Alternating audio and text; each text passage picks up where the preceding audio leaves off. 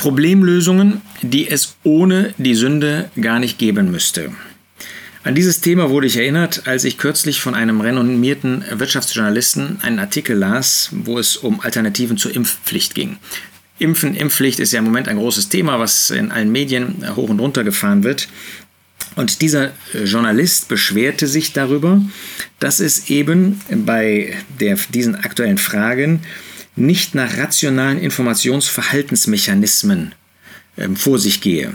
Und er verweist auf zwei Mediziner des Massachusetts General Hospital in Boston, die in einer Studie gezeigt haben, wobei sie Daten von siebenhundertfünfzigtausend Kindern ausgewertet haben, was eigentlich mit der Impfung gegen Gebärmutterhalskrebs los ist.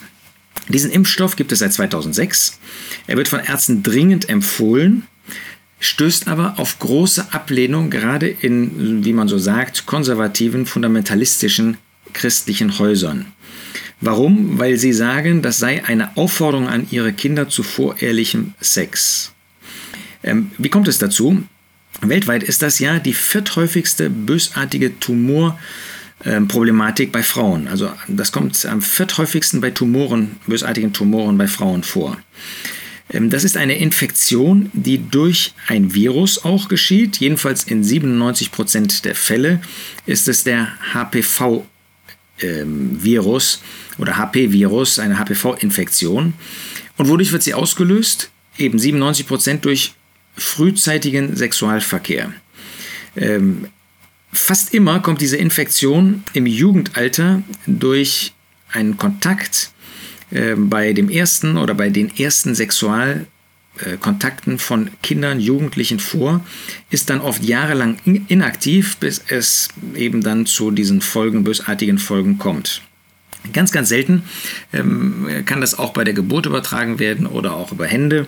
Ähm, es gibt wohl auch, dass Rauchen ein, ein äh, Problem dabei ist oder ein, ein gewisser Risikofaktor. So, äh, wir haben hier überhaupt nichts mit, mit Impfberatung oder sonst was zu tun, ja? ähm, ob man das impfen soll oder nicht. Äh, das muss jede Mutter für sich, auch für ihre Kinder entscheiden. Das ist jetzt nicht mein Punkt. Es ist nur interessant, dass man Folgendes herausgefunden hat, dass es eben eine große Anzahl von solchen gab, die nicht bereit waren, sich bzw. ihre Töchter impfen zu lassen. Und jetzt haben die Ärzte gesagt, okay, was passiert denn eigentlich, wenn jetzt die Mütter an Krebs erkranken? Die Ärzte wollten also wissen, ob Töchter von ungeimpften Müttern, die an Krebs erkranken, anscheinend irgendeinem Krebs, eher bereit sind, sich impfen zu lassen oder von ihren Müttern dann zur Impfung geschickt werden. Und was war das Ergebnis? Das ist nicht der Fall. Die Ärzte hofften, dass ähm, dadurch die Töchter, wie sie meinen, eben besser über die Krankheit informiert würden ähm, und dass als Folge sie sich dann eben wenigstens impfen lassen würden. Aber genau das ist nicht der Fall. Und dann die Aussage des Journalisten, das lässt sich auf den Widerstand der Impfmuffel in der derzeitigen, jetzigen Pandemie übertragen. Selbst wenn sie dazulernen könnten, wollen sie nicht dazulernen. So.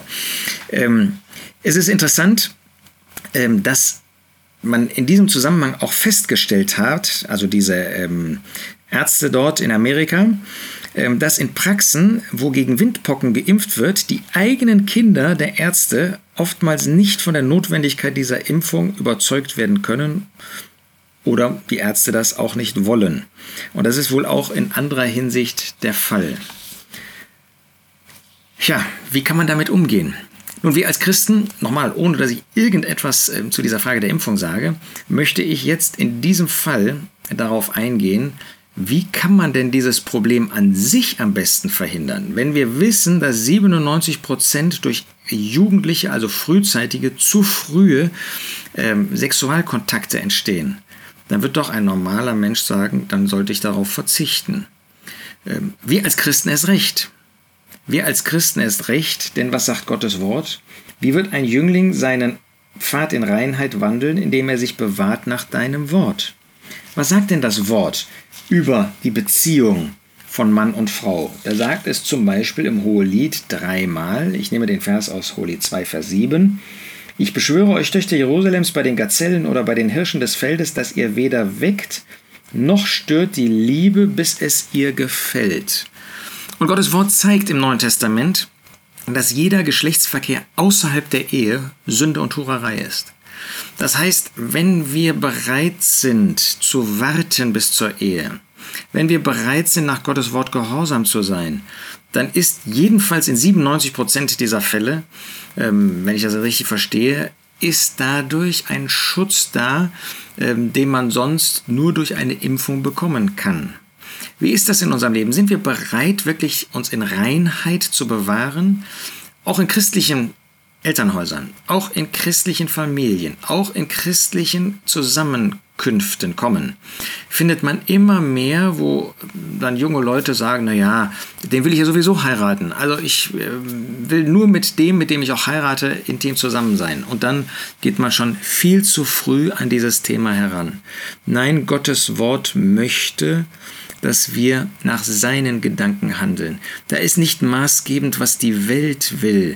Und wenn die Welt uns einen äußeren Schutz geben kann, vielleicht durch eine solche Impfung, ähm, unabhängig ähm, von irgendwelchen Nebenwirkungen, ähm, dann sollten wir vielmehr fragen, was will Gottes Wort? Kann ich mich nach Gottes Wort so oder so vor diesem Problem schützen lassen oder schützen, indem ich nach Gottes Wort handle? Nochmal, unabhängig davon, ob ich das für medizinisch ähm, sinnvoll oder nicht halte. Ähm, das ist jetzt mein Punkt. Sind wir bereit, auch wenn man hier wie in einem solchen Artikel verlacht wird, ja, diese Idioten letztlich, ja, die keine Ahnung haben, ähm, die sich benehmen wie Kinder, statt eben zu erfassen, was das für eine, eine gute Sache ist, und man übersieht, dass wir in erster Linie reinleben wollen, dass das unser Anliegen ist.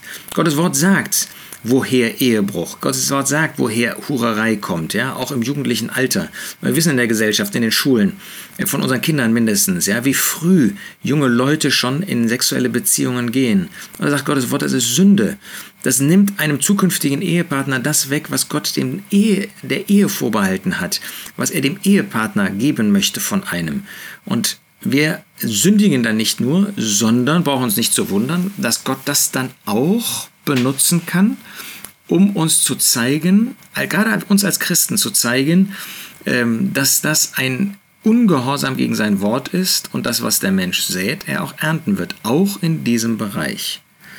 Wir wollen also in dieser Frage in erster Linie einmal überlegen, wie können wir rein leben, und dann können wir die zweite Frage jeder für sich und als Familien vor dem Herrn auch behandeln. Ja, lasst uns die Reinheit hochhalten. Es ist ein hohes Gut und es bedarf nur eines einzigen Augenblicks, um diese Reinheit zu verlieren. Wie schade, wenn man deshalb nicht rein in die Ehe gehen kann, nicht dieses Glück des ersten gemeinsamen Kontaktes, intimen Kontaktes in der Ehe haben darf, weil man, obwohl man als kindgläubige Eltern womöglich darauf immer wieder hingewiesen worden ist, wegen der Faszination des Fleisches, das ist nichts anderes, Faszination des Fleisches, diesen Schritt zu früh gegangen ist. Ich möchte dich ausdrücklich davor warnen.